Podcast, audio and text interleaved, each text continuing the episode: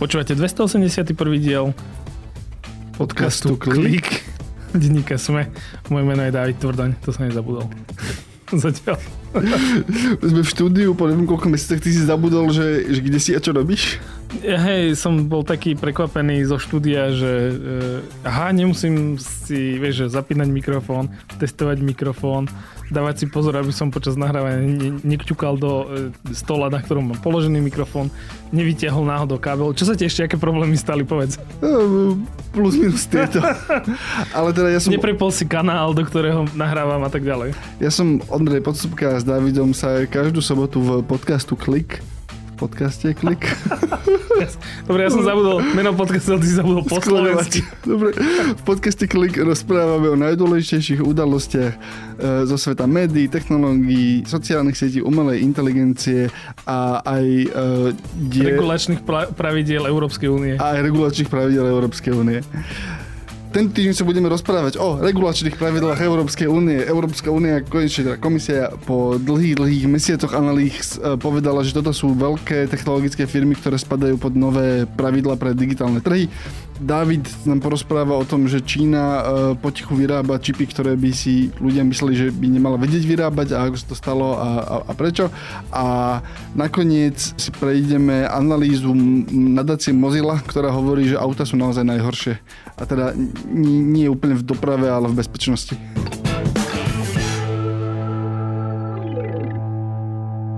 V Hyperii vytvárajú vlastné online projekty, ktoré fungujú zo žiliny v 40 krajinách. V Hyperii majú radi progres, inovácie, technologické novinky, aj tento podcast, preto ho počúvajú a podporujú. Viac o Hyperii sa dozviete na Hyperia.sk. Z Hyperie vám prajú príjemné a už ničím nerušené počúvanie.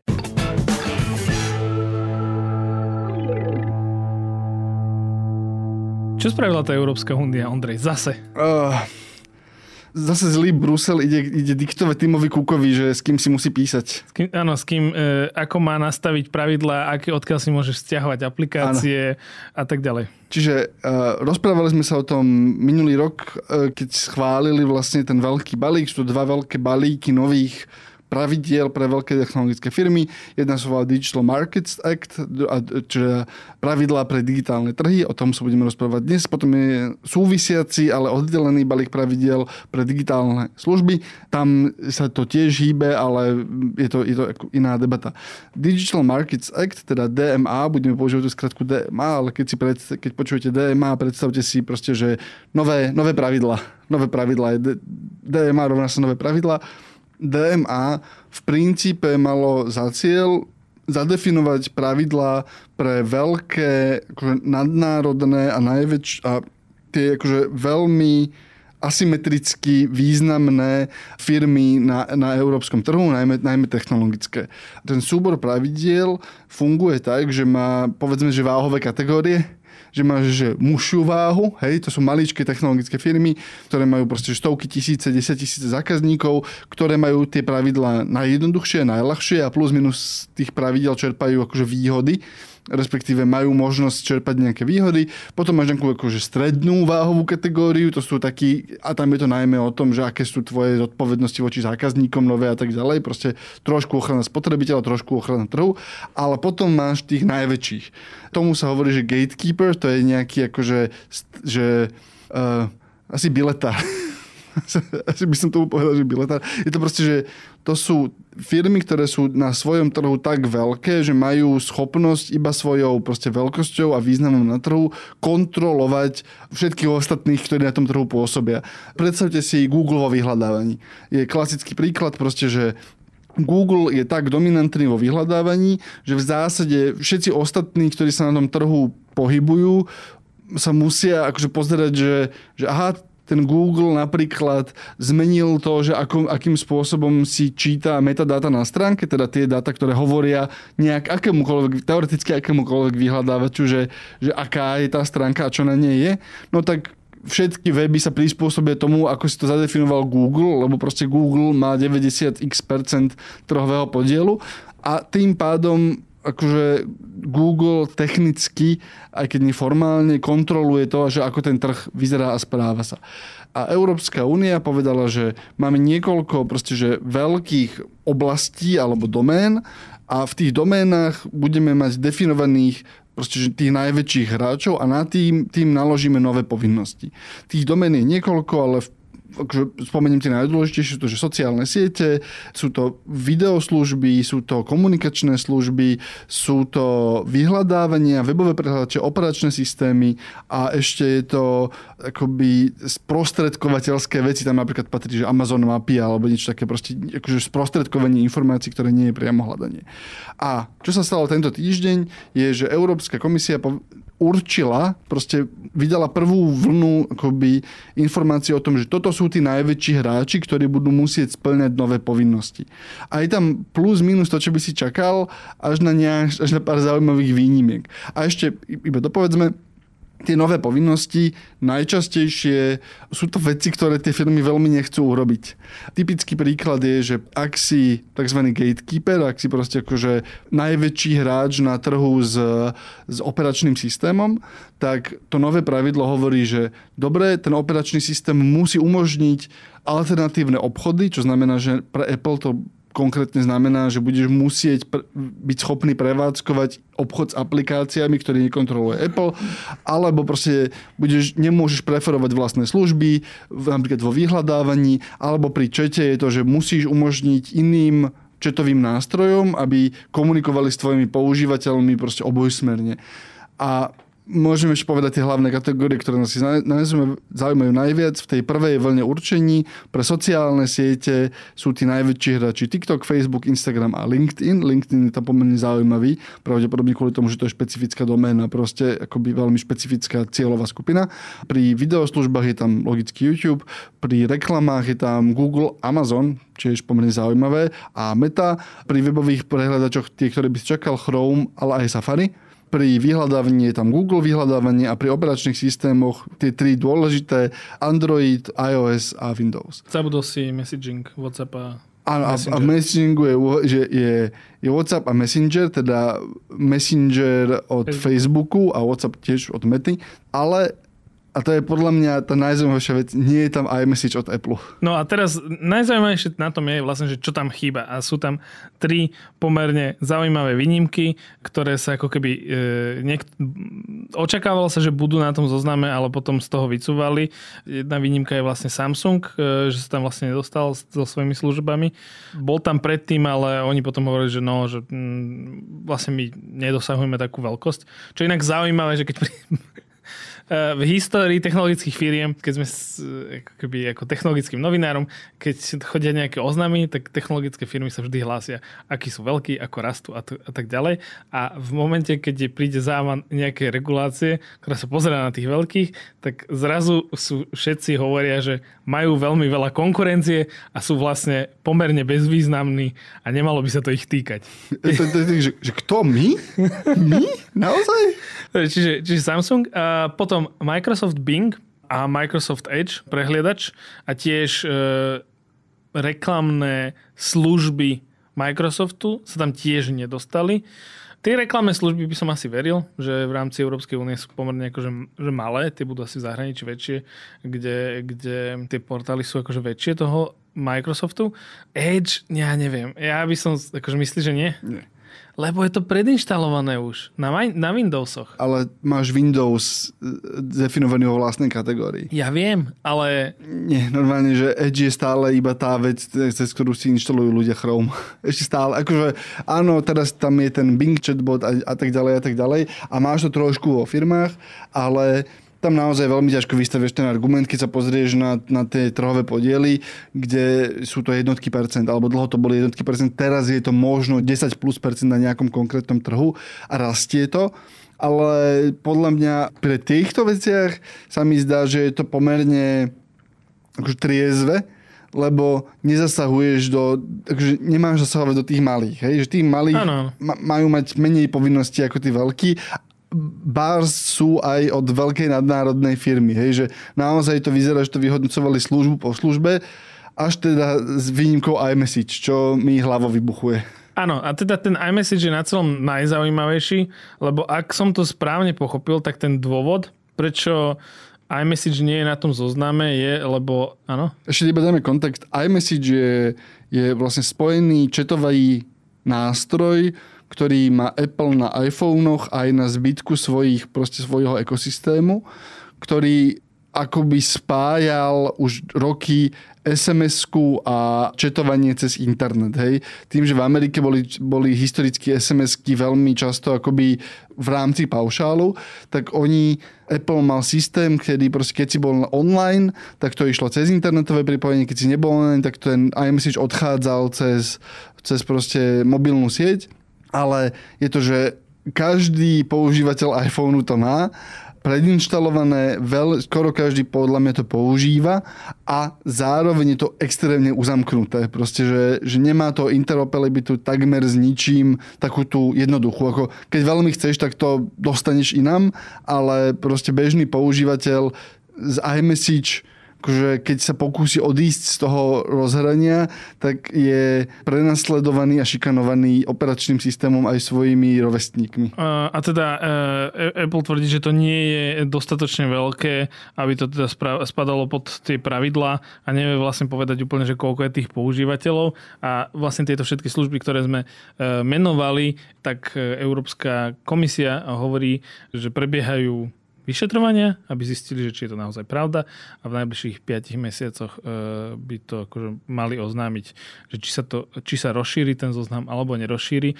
Podobne ako DSA, teda Digital Services Act, teda e, akt o digitálnych e, službách, tiež teraz toto bola, že prvá vlna, ako Ondrej, ako Ondrej povedal, povedala Európska komisia, že vy ste tí, ktorých sa budú týkať tie služby, aj keď akože oni to už pomerne dlho tušili a prebiehajú procesy vnútri tých firmách. E, pred pár mesiacmi napríklad vyšla správa, že tým inžinierov v Apple už pracoval na tom, aby sa dali stiahovať aj aplikácie mimo App Store a hrozne tí inžinieri na to nadávali v tom týme. Čiže, čiže akože tie, tie veľké firmy vedeli, že ich sa to bude bezprostredne týkať a pomerne mali dobrý oznam. Ale toto je ako keby že oficiálny akt. E, komisár Thierry Breton to zverejnil, je to na všetkých, e, ako keby dali to von ten oznam. A Teraz bude nasledovať obdobie, kedy im bol oficiálne oznámené, vy spadáte pod toto, pod tieto pravidlá tých digitálne, toho aktu digitálnych trhov a musíte sa im prispôsobiť a tuším, koľko, 6 mesiacov je tam? Pol roka majú. Pol roka, aby si sa prispôsobili a proste o pol roka už, podobne ako GDPR to bolo, že najskôr to odhlásili a potom, keď to začalo byť, tak e, vtedy sa môžu ísť ľudia stiažovať, že niečo nejde. Prípadne počas tohto obdobia ešte tie firmy, tam bude prebiehať pomerne veľa, si predstavujem, komunikácie, lebo teraz boli predstavené, že toto sú naozaj tie oficiálne pravidlá a bol tam podobne ako v tých digitálnych službách veľa komunikácie medzi právnymi oddeleniami týchto firiem a byrokratmi v Európskej komisii, kedy sa ich pýtali, že no a tu píšete, že toto, toto, my by sme to chceli spraviť tak a tak, a Môžeme? To je, čo to presne znamená? čo to presne znamená, to je jedna vec. A tá druhá vec je, že ak to môžeme obísť, to sa ich samozrejme nebudú pýtať, ale vlastne tam prebiehajú, že viem si predstaviť, že prišli z vysokých manažmentov za právnym oddelením a povedali im, že toto, toto áno, ale že toto, toto vymyslíte, ako, ako to nemusíme urobiť úplne tak, ako to od nás chcú. Ešte jedna poznámka. Fakt, že Apple tvrdí, že nevie, koľko ľudí používa iMessage, je asi najbezočivejšia lož, akú som videl za akože, že posledné, podľa mňa roky normálne, že tvrdiť, že nevieme, koľko ľudí používa túto službu, ktorú proste ako prevádzkuješ na vlastnej infraštruktúre, na vlastných serveroch a úplne vo vlastnom ekosystéme je neuveriteľné. Som ochotný uveriť, že nevieme vám povedať číslo za posledný týždeň, hej, lebo možno ich to nezaujímalo, alebo majú nejaký proste akože pomalý cyklus vyhodnocovania úspešnosti tej služby, ale akože neexistuje svet, v ktorom sa Tim Cook nevie za mesiac dozvedieť, že koľko ľudí používa iMessage v Európe, prosím, a nedostane číslo. Hej, aspoň na, na, na tisícky. Normálne, že neexistuje taký svet. A rozčulilo ma to viac, ako som akože si myslel, že ma to rozčuli. Ten, uh, ešte aby sme to povedali, tá hranica je 45 miliónov, že ak v tej danej kategórii, ktorý si bol dezignovaný a máš v nej viac ako 45 miliónov používateľov v krajinách Európskej únie, tak vtedy spadaš pod tieto pravidla. Plus je tam nejaké hranice pre tržby a obrad a tak ďalej. A, áno, áno, ale akože zjednodušene povedané. A tento rok sa myslím, že Apple chválil nejakou tlačovou správou, alebo niekde to povedali, že App Store, teda odkiaľ si stiahuješ aplikácie, tak má viac ako 100 miliónov používateľov v Európe. Čo je... A, a, a, a, a teda ten iMessage je, je default. Nie, neexistuje svet, v ktorom nemajú 45 miliónov používateľov v Európe. Neexist, teraz, neexistuje áno, ne, neexi- akože, tiež si to myslím, ale teraz bude zaujímavé, že ako im to budú vedieť dokázať. Ak to dojde na súd, tak je to jednoduché. Ty si akoby to je normálne akože discovery, proste, že si začneš pýtať od nich dokumenty a tak ďalej a tak ďalej. Akože, bude to ešte zaujímavé. Toto, to, táto časť bude ešte pomerne zaujímavá. Ja si tiež myslím, že iMessage by tam jednoznačne mal spadať. A ešte posledná vec k tomuto, že vlastne je zaujímavé, keď sa pozrieš, akoby, že filozoficky, že na čo to cieli. Lebo veľa z tých vecí, ktoré je akože nechcem do toho vnášať akože jazyk konfliktu, ale veľmi veľa vecí, ktoré akože napáda tá regulácia v rámci tých proste informačných ekosystémov, sú presne veci, ktoré ti bránia odísť. Dobre, povedzme pár príkladov. Dobre, čiže musia tí, ktorí boli dezignovaní ako gatekeepery, tak boli napríklad, že musia používateľom umožniť jednoducho odinštalovať predinštalované aplikácie, iPhone je to akože... Sa nedá fyzicky už sa to dá, ale ako by som povedal. Môže si napríklad, že, že ešte stále, ak, a dúfam, že sa teraz nemýlim, že stále ešte existujú také tie aplikácie typu, a teraz dúfam, že netrafím úplne vedľa kalendár alebo niečo také, kde si nemôžeš navoliť inú prednastavenú aplikáciu. Čiže ak, e, lebo ja si teoreticky už teraz môžem zobrať, že, že kalendár a, a môžem povedať, že dobre, tak akože idem, idem si ho vymazať, ak sa nemýlim. Počkaj, skúsim to teraz, že Chcel som povedať, že v priamom prenose, ale úplne to nie je. Skúšaš to naživo?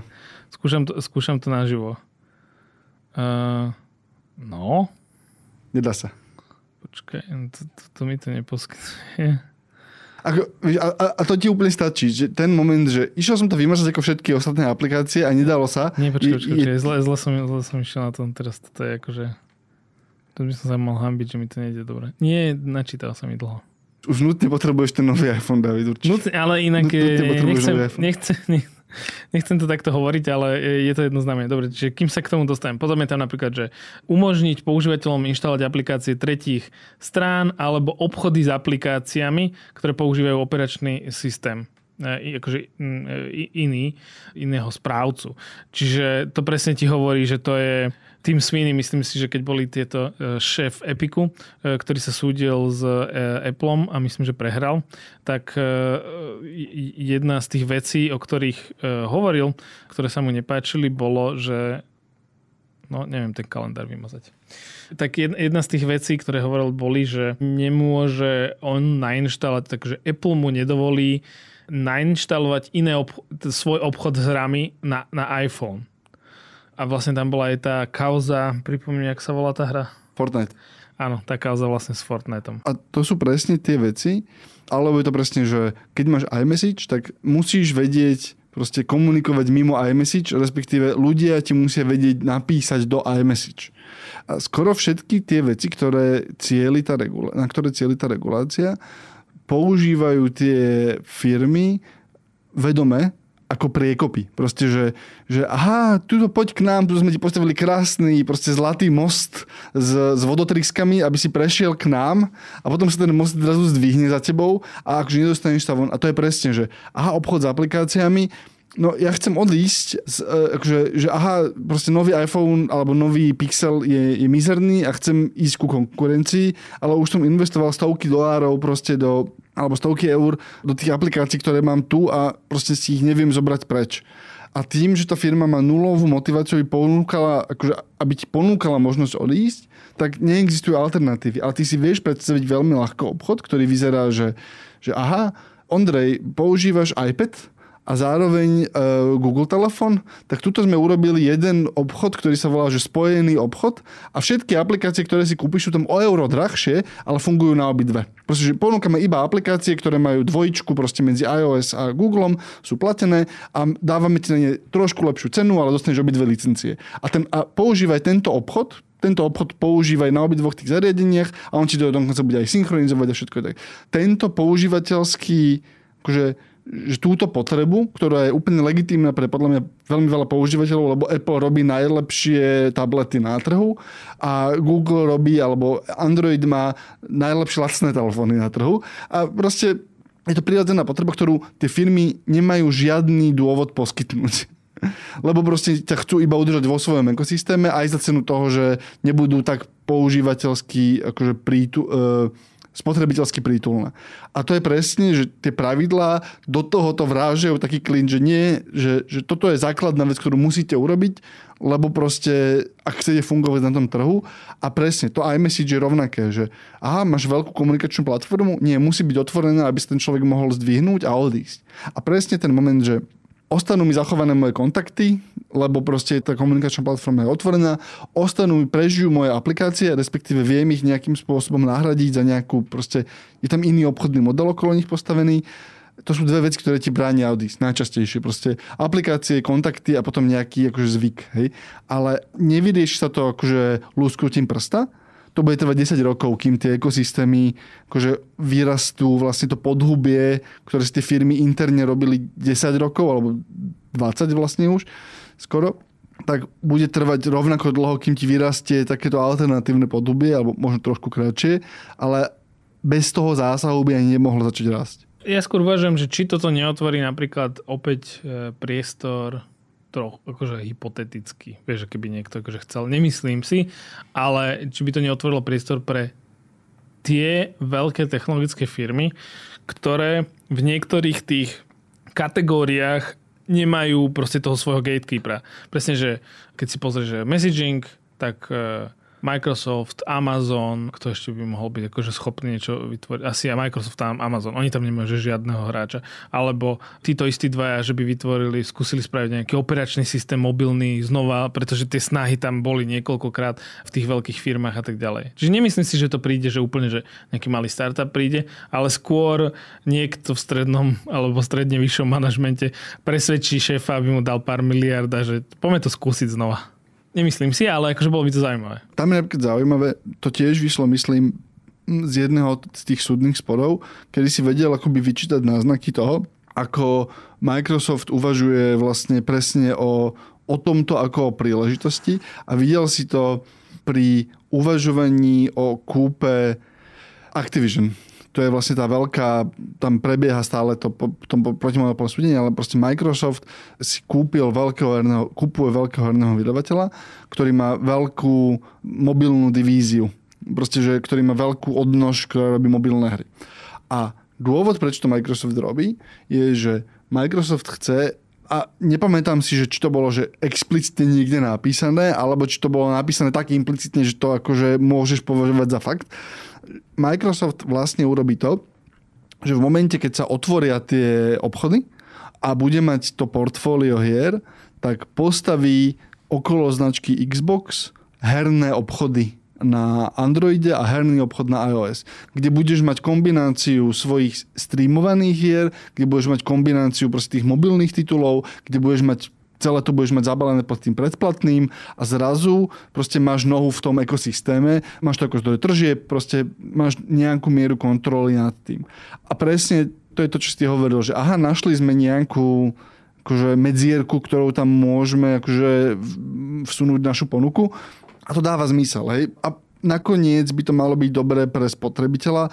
Veľmi zaujímavé to bude a o tom sa podľa mňa málo rozprávame, lebo o tom, aspoň ja o tom, že málo objektívne viem, že čo sa stane s Amazonom.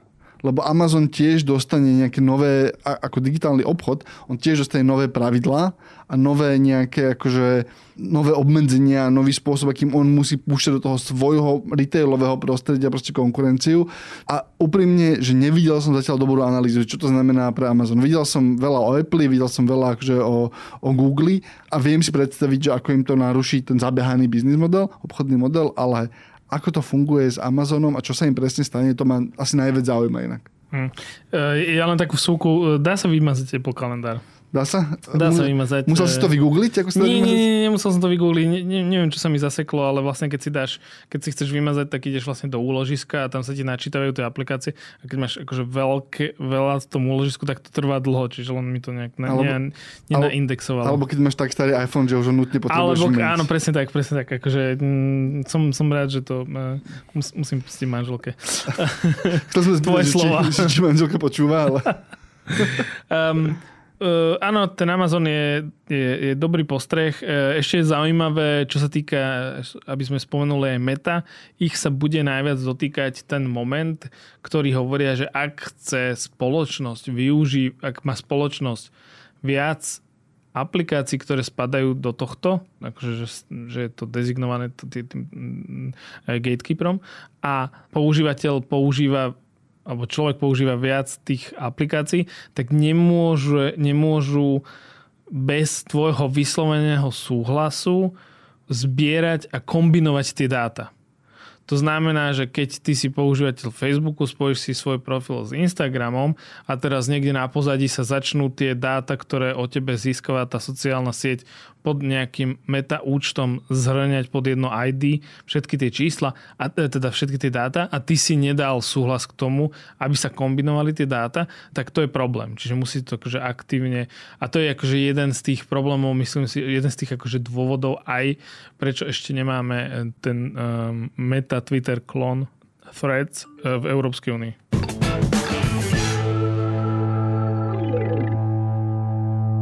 David, porozprávaj mi o čínskom čipe, ktorý by nemal existovať. Dobre, e, čo sa stalo? Huawei potichu pred... To bol zaujímavé. Huawei potichu predstavil e, novú vlajkovú, jednu z vlajkových lodí Mate 60 Pro a keď sa začali na to pozerať, že čo všetko to dokáže a aké to má vnútro. Myslím si, že tá prvá informácia, ktorá išla, že že no, že moc sa nechválili tým, že čo je vnútri, vieš, lebo väčšinou, keď predstavíš nový model, tak začneš hovoriť, že čo všetko to má a tak ďalej. Pre Androidové telefóny je to, že aj tam čip Snapdragon a nejaké číselko pekné. Čím vyššie, tým lepšie. A, a, áno. A teda tento Mate 60 Pro, tak Bloomberg News si ho rozobral a zistil, že majú tam 5G bezdrôtové pripojenie, majú tam pokročilý systém na čipe a neskôr sa zistil, že to bolo vyrobené šanghajskou e, spoločnosťou SMEC, čo je na tom zaujímavé, že ten čip bol pravdepodobne vyrobený akože ako 7 nanometrový, alebo dokonca akože le, lepší. A je to teda akože pomerne významný domáci úspech Číny, pretože počas, kedy to bolo? Naposledy to bol myslím, že Biden, alebo toto ešte bola tie sankcie za Trumpa. No neviem, proste e, Spojené štáty som uvalili na e, Čínu a ich spojencov e, sankcie, obmedzili export výrobných, myslím, že to bol Biden, pardon, obmedzili export výrobných nástrojov, ktoré dokážu vyrábať tie čipy, ktoré sú e, že 16 nanometrové alebo menej. Teda oni nemohli ani dostať tú technológiu, ktorá sa presne že vyrába v Európe najmä e, a niečo sa vyrába v Japonsku a v Spojených štátoch, ale na to, aby si mohol vyrábať tie že sofistikované čipy, ktoré vyrábajú na Tajvane najmä, alebo Samsung ich vyrába, tak potrebuješ proste pomerne vysoko regulované nástroje, aby si mohol vyrobiť tieto čipy a ešte je tam akože nejaké know-how a keď ti niekto akože toto obmedzi, tak máš celkom problém, pretože je to, že úzko regulovaný, alebo teda uh, je to, nevyrába to hoci kto, a tie špičkové nástroje vyrába len tá proste akože jedna firma v, v Holandsku, ASML, a, a keď nevieš si od nich kúpiť tie stroje, lebo si na nejakom sankčnom uh, zozname, tak jednoducho akože nevieš ich vyrobiť. Tie úplne naj, naj, naj, najšpičkovejšie.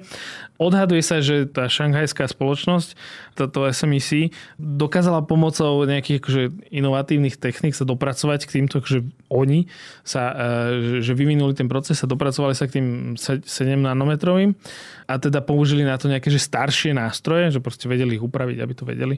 E, vedeli vyprodukovať tie akože lepšie čipy.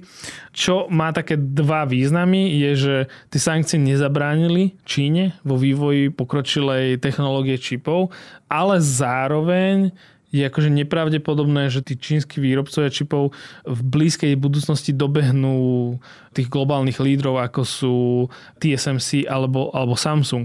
Len pre zmenu, tu sa rozprávame o nejakých 7 a menej trošku e, nanometrových čipo, e, čipoch, ktorí boli v tom Huawei.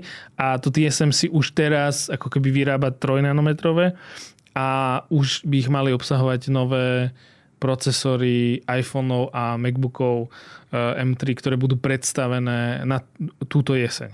Ja som videl niekde akože zhrnutie, ktoré hovorí, že to, čo sme videli teraz, je dôkaz toho, že Čína vie byť samostatne, akože povedzme, že 5 rokov za špičkou akože globálnou. Hej, že, že, že keby si to zoberieš, že tuto je globálna špička, že tam, kde bol akože svet pred 5 rokmi, akože že globálne, takže Čína sa dostala tam teraz svojpomocne a pravdepodobne bude že sa ďalej približovať. Hej? Že, že asi majú, že tam je vlastne prekvapivá tá schopnosť a pričom je dôležité povedať, že, že nie je zrejme, že aké sú kapacity. Hej? Lebo, lebo vyrobiť akoby tie nástroje proste pre obmedzený počet fabrík je jedna vec, vyrábať akože vo veľkom, e, konzistentne v kvalite je iná, ale, ale proste, že to dobiehanie je rýchlejšie, ako, si, ako sa pôvode predpokladalo. A toto inak, že tu sa história opakuje trochu len teda geopoliticky inde. Eh, ja už som spomínal v tomto podcaste a odporúčal, myslím, že niekoľkokrát knihu Chip War od Chrisa Millera, profesora eh, histórie zo Spojených štátov, ktorý proste popísal celý akože vývoj čipov a ako to. A niekde, tuším to bolo v 80 rokoch, alebo, alebo no 80 90 rokoch, keď e, si Spojené štáty mysleli, že úplne sú, akože, že nikto ich nedobehne vo vývoji čipov a potom pár vedcov vlastne, čo boli akože ruskí, prišli do USA a potom zobrali nejaké tie to know-how donesli naspäť do Ruska a dlho ako keby vyzeralo, že sa nepribližujú a potom začali e, vlastne vznikať nejaké technológie, kde už mali proste čipy, ktoré sa veľmi približovali tým Spojeným štátom, tak tiež tam bola ako keby taká obava. Vtedy vlastne to bol sovietský zväz, tak v, v tom oni sa tam proste že zaciklili na nejakých akože, že veciach a v podstate akože, že sami seba zabrzdili a myslím ten sovietský väz, Rusko ja si nemyslím, že to sa stane e, v Číne, lebo, lebo oni tam majú, akože oni vedia, že potrebujú tú technológiu, pretože tam v nejakom momente bude aj stagnovať e, vývoj umelej inteligencie. Na čo akože oni majú tiež veľký dôraz. A vedia byť v tých dôležitých a bezpečnostných veciach, vedia byť akože pomerne pragmatickí. To je zase druhá, druhý, takže ďalší rozmer toho celého je ako jeden je spotrebiteľský a druhý je obranný. Si to akože tak naznačil, ale ono je to vlastne akože geopolitika do veľkej miery. Presne kvôli tomu, že to obmedzenie prišlo v čase nejakého akože napätia, ale na pozadí sa ti vlastne nesie tá línia toho, že že si chceš nechať tie najvýkonnejšie a tie špičkové technológie pre armádne použitie, respektíve nechceš, aby boli ľahko dostupné pre geopolitického konkurenta v armádnom použití. A v momente, keď akože Čína sa pozerá na povedzme, že obrannú politiku a obranné strategické záujmy, tak tá krajina zase funguje, akože zase to má inú dôležitosť. Hej? A, a, a tu si to zhodol okolností prehlína, lebo presne tie strojové učenia, tie machine learningové veci, tie umelé, akože tie použitie pre umelú inteligenciu sú rovnako dôležité, alebo ak nie dôležitejšie pre armádu ako pre civilný sektor. A tá vláda na to proste akože, že bude iba tlačiť. Podľa mňa to niekto niekomu v tom politbire akože vysvetlil. Hej, že, že tak, jak si videl, jak tí americkí senátori po akože pr- prvé sedenie s Zuckerbergom bola hamba, druhé bola hamba a to tretie už bola menšia hamba, lebo im niekto vysvetlil, že čo sa tam vlastne deje, tak podľa mňa to sa tiež deje akoby v, tej, v čínskom ekvivalente akurát zatvorenými dverami.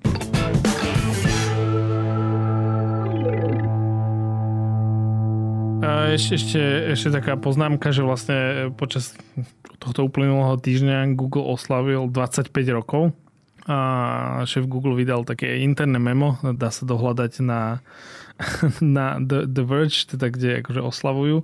A je zaujímavé, že vlastne portál Verge už v podstate počas celého leta sa tak pozeral na to, že dobre, čo, ako zmenil Google svet. A, a dá sa vlastne hovoriť na to, že zmenil. Nehovoríme, nehovorím teda, že explicitne, že dobre vo všetkom, ale vieš argumentovať, že časť, akože časť internetu je, je Google vyhľadávanie. Takto.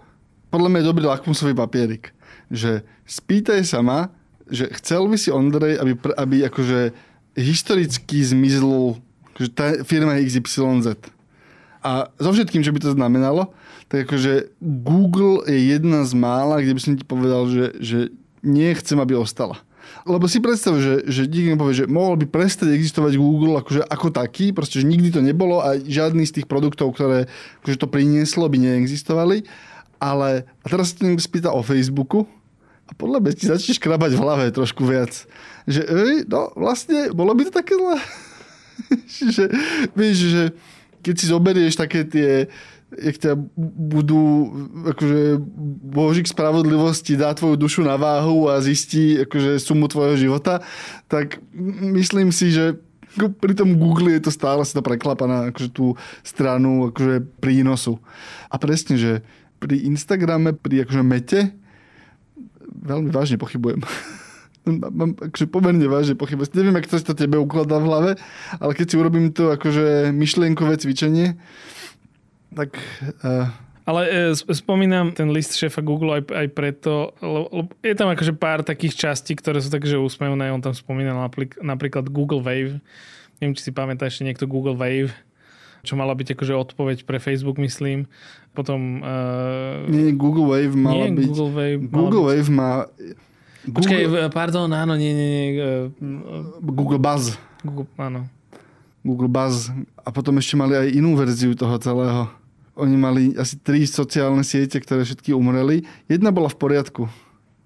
Jedna bola v poriadku, ale zabudol som, jak sa volala.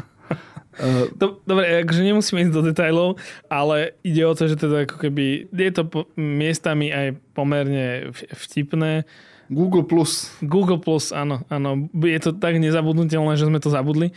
A očividne sa to vrilo tak do našich pamätí, že sme to zabudli. Ale čo tam nespomenul v tom liste, teda aspoň ne, neviem, nenašiel sa nikde, je Google Reader. Čo je jedna z vecí, ktoré myslím si, že veľa ľudí, takto, že je to asi malá skupina ľudí, ale ktorá to, že, že nikdy nezabudne Google, že zrušil Google Reader ale v tento moment je to už iba nostalgia, lebo ak chceš dobrú RS čítačku, oni existujú dokonca bezplatné. Tá, a to je, ale vďaka to... koncu, áno, vďaka tomu, že skončil Google Reader, existujú tie aplikácie, ty, ktorú teraz používaš? Uh, volá sa to, že InnoReader sa to volá. Ino, in, s dvomi no? Inno? Čakaj, poviem ti presne. E, nie, InnoReader. I-N-O a Reader ako, ako čítačka.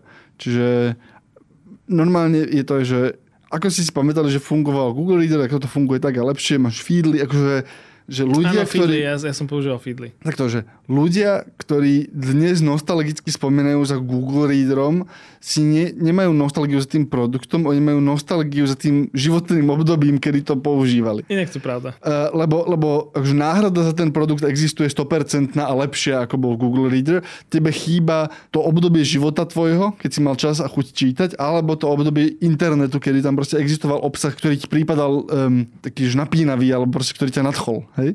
A to je rovnako, jak si ľudia že a keď som bol mladý, tak to bolo lepšie všetko a to je už, už si tam. Je pravda, že keď bol Google Reader na vrchole, tak ešte média neposielali, alebo blogy neposielali akož dobré newslettery. Že nemal si veľa dobrých newsletterov a bol to jedna z prvých miest, kde, kde, ktoré si ja pamätám, že aha, tu si môžem pomerne jednoducho sledovať všetky svoje veci. A, tie a RSS... je to veľmi jednoducho dostupné. A tie RSS boli otvorené, malo sa tam plný obsah, mali vystrhnuté reklamy a tak ďalej a tak ďalej, lebo to bolo proste to, bolo, to bolo akože naivné obdobie internetu, to bolo, akože, to bolo v rozpuku všetko. Všetko bolo, svet bol akože, vieš, ako v pánovi proste, že pamätám si, keď svet bol mladý. Také proste, že, že pamätám si, keď svet bol mladý, v potôčiky mali akože silu a, a e, akože všetko pučalo, tak si spomínaš na Google Reader. Áno.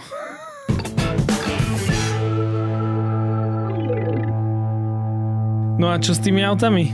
Mozilla známa vďaka prehliadaču Mozilla, či... Nadácia Mozilla. A, ale, ale to je málo ľudí, podľa mňa vie, že to je nadácia. Proste to je, to je normálna, normálna, to je akože neziskovka, ktorá okrem iného teda akože prevádzkuje webový prehliadač, ale robí aj iné veci.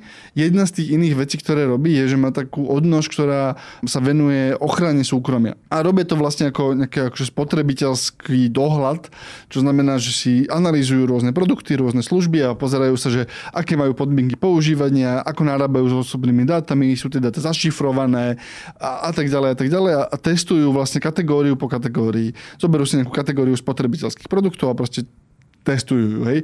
Vymyslím si chladničky. Proste, že aha, otestovali sme smart chladničky, čo vlastne akože zistujú o vás, aké dáta zbierajú, ako sú tie dáta chránené a tak ďalej a tak ďalej. Tento týždeň vydali um, veľkú, akože výsledky veľkej analýzy, kde testovali inteligentné autá. Teda akože vlastne všetky moderné auta. Auta, ktoré si kúpiš, akože, kúpiš si súčasný model a bude patriť do tej kategórie, lebo skoro všetky tie auta sú niekedy už aj zákonom dané, proste, že novo predávané sú proste, že, že, že smart. Výsledok bol, že autá sú bezkonkurenčne najhoršia kategória, čo sa týka ochrany osobných údajov a súkromia, akú, akú tá nadácia že kedykoľvek testovala ani jedna značka proste neprešla ich minimálnymi, nie že odporúčanými, ale že minimálnymi podmienkami na ochranu súkromia. A tam sú veci typu, že viem, ako sa s mojimi dátami narába, sú tie dáta vlastne zašifrované, čo zbierajú len to, čo potrebujú, za akých podmienok sprístupujú moje dáta proste niekomu inému. A keď sa pozreli na to, tak akože že každá z tých značiek mala problém, ale niektoré tie veci, ktoré si tam akože vidíš, tak ti proste, že, že, že ti z toho vybuchuje hlava. Testovali akoby z tých veľkých značiek európskych sú tam vlastne asi všetky, ktoré by si čakal, akoby Volkswagen, sú tam veľa amerických značiek, BMW, Audiny, aj japonské značky, teda Honda, Toyota, netestovali e, Škodovky, Čiže tam nemáme, škodu, nemáme výsledky pre škodu. A, a je to akoby, myslím si, že to je na americkom trhu, hej. Ale tie podmienky môžu byť na európskom trochu iné, lebo tu máme trošku iné akože nastavenie, ale hovorí to aj veľa o tom, že ako tie automobilky vedia, sú ochotné uvažovať o akože tebe ako zákazníkovi. E, odpovedie, že plus minus vôbec. Vyšli tam, no. veci, vyšli tam veci, že nepodarilo sa im ani pri jednej značke overiť alebo zistiť, či sú tie dáta aspoň základným spôsobom zašifrované, ktoré to auto zbiera o tebe. Veľmi často sa im nedarilo zistiť, že aké vlastne veci to zbiera a potom proste, že, že keď sa pokúsali zistiť, že dobre, čo vlastne posielaš niekam ďalej telemetriou, tak akože odpovedie v princípe, že takmer čokoľvek, všetko, čo mám. Pričom niekedy, keď sa začali pozerať do podmienok používania, tak tam boli veci typu, že, že aha, my si máme právo, počkaj, iba aby som si nevymýšľal, e, niekto to mal, špeciálne to mali napísané, myslím, že to bol Nissan. Sekundu, ja si to musím pozrieť. Jedna z tých značiek mala napísané, že áno, vyhradzujeme si právo zbierať dáta o vašom sexuálnom živote, sexuálnej aktivite a genetických danostiach. Akože nevieš ako, proste možno to auto ťa akože nazbiera a urobí fredologickú analýzu, ja neviem ako. A proste e, skoro všetky automobilky majú tie podmienky používania napísané tak, že tie dáta môžu buď predávať alebo poskytovať ďalej tretím stranám. Proste nočná mora. Normálne, že celé je to nočná mora. žiadne, žiadne z tých automobilky neochráni žiadna nebola akože rádovo lepšia ako ostatné. E, z tých, ktoré mali akože najmenej zlých puntíkov, dobre vychádzala Renault a, a, a Dacia, prekvapivo a ostatné proste, že, že zlé. Uh, hovorili, že mimoriadne zle vyšla Tesla, uh, ale kvôli tomu, že, že vlastne, že Tesla nezbierala všetky zlé bodíky, ale aj kvôli tomu, že majú špeciálnu kategóriu pre umelú inteligenciu a tá, aj tam mal Tesla ten zlý bodík, čiže tí ostatní nemali takú umelú inteligenciu, ktorá by vôbec mohla ten bodík získať, ale asi by získala aj ten. Uh, a potom je veľmi zaujímavý akoby ten záver, v ktorom to hovoria, že že za bežných okolností tuto hovoríme, že voľte peňaženku a vyberajte si tú alternatívu, ktorá je akože mm-hmm. priateľná spotrebiteľovi, ale že toto je jedna presne z tých kategórií, kedy neexistuje vlastne dobrá alternatíva. Hej, že, že aj keby si chcel, tak vlastne akože nemáš kam ísť. Čiže to je, to je výsledky. Dáme to všetko do newslettera, ten nájdete na sme.sk lomka clickmail, ale proste je, je to pomerne akože divoké čítanie. Počkaj, čiže vyplýva ti z toho, že nechceš si kúpať auto? Alebo uh, že ak obchoduješ s drogami, tak nechceš to robiť v aute. To, to, to boli inak presne veci typu, že, že pravdepodobne tie auta nahrávajú, pravdepodobne to telemetriou posielajú, pravdepodobne majú mnohé z tých značiek akoby sa snažia odčítať, že čo v tom aute robíš napríklad. Čiže, čiže takéto z tých filmov, keď idú do auta do parkovacej garáže alebo a, a, sa stretnú niekde a presadne z jedného auta do druhého a tam je veľmi tajný rozhovor. A to auto ťa pravdepodobne počúva. Niektoré mali podmienky používania napísané tak, že vyhovieme formálnym aj neformálnym požiadavkám od úradov na poskytnutie informácií, pričom nevieš, či vlastne ten mikro, lebo v tých autách je mikrofón. Každé auto, ktoré má ano. Bluetooth, má automatický mikrofón. Nepodarilo sa im veľmi často zistiť, že, že zbieraš dáta, ktoré chodia do toho mikrofónu a potom do tvojho telefónu. Hej? Že, ale, ale ono najprv vojde technicky tvoj hlas do mikrofónu v tom aute, čo znamená, že to auto ho má samo o sebe a podľa podmienok používania to auto môže s tým zvukom narábať a veľmi málo kde je napísané explicitne, čo s tým robí. A ja si myslím, že to nie je zlý úmysel, že to je proste iba, že, že že, že sú nekompetentné tie automobilky. To je história, ktorá sa že opakuješ 20 rokov, ktorú aj ľudia, ktorí sa venujú autičkám, ti akože povedia, že oni to nevedia robiť. Proste, že oni tú elektronickú časť toho, že takmer nikto z nich nevie robiť dobre. Ten, ten infotainment. Ten, ten, a to, ale to je súčasť toho, proste, že postaviť dobrý infotainment by nemala byť raketová veda a tie automobilky trvalo im 20 rokov, kým to postavia akože ledva kompetentne. Ako tak. Hej? A pravdepodobne tí ľudia, ktorí akože vyrábajú tie autá, akože vôbec nerozmýšľajú o týchto veciach, takže, tu, takže to je iba deravé. To je tá láskavá interpretácia. Tá menej láskavá je, že to nechali deravé, aby vytúcali osobné dáta a predávali ich, alebo z toho robili akože nejakú obchodnú nadstavbu. Môžeš si vybrať, ktorá, ktorá sa ti akože páči viac. Uh-huh. No dobre, takže uh, aké je vlastne odporúčanie? Choď električkou. Nie, nie, akože, uh, alebo si kúp bicykel. A uh, to odporúčanie je, že, že auto nie je pravdepodobne súkromný priestor, nemal by si tak o ňom uvažovať. Akože, ak, si, ak chceš byť paranoidný, hej. Ano. Ale že, aut, že neuvažujú o aute ako o súkromnom priestore, ani v tom, čo odznie vnútri, ani v tom, kam chodí to auto. Proste, že to nie sú súkromné informácie. Pre nové modely, proste tieto dve informácie rátaj, že nie sú úplne verejné, ale určite nie sú súkromné. To sú dve dôležité veci a potom je, že v princípe nemáš na výber. Au. Au.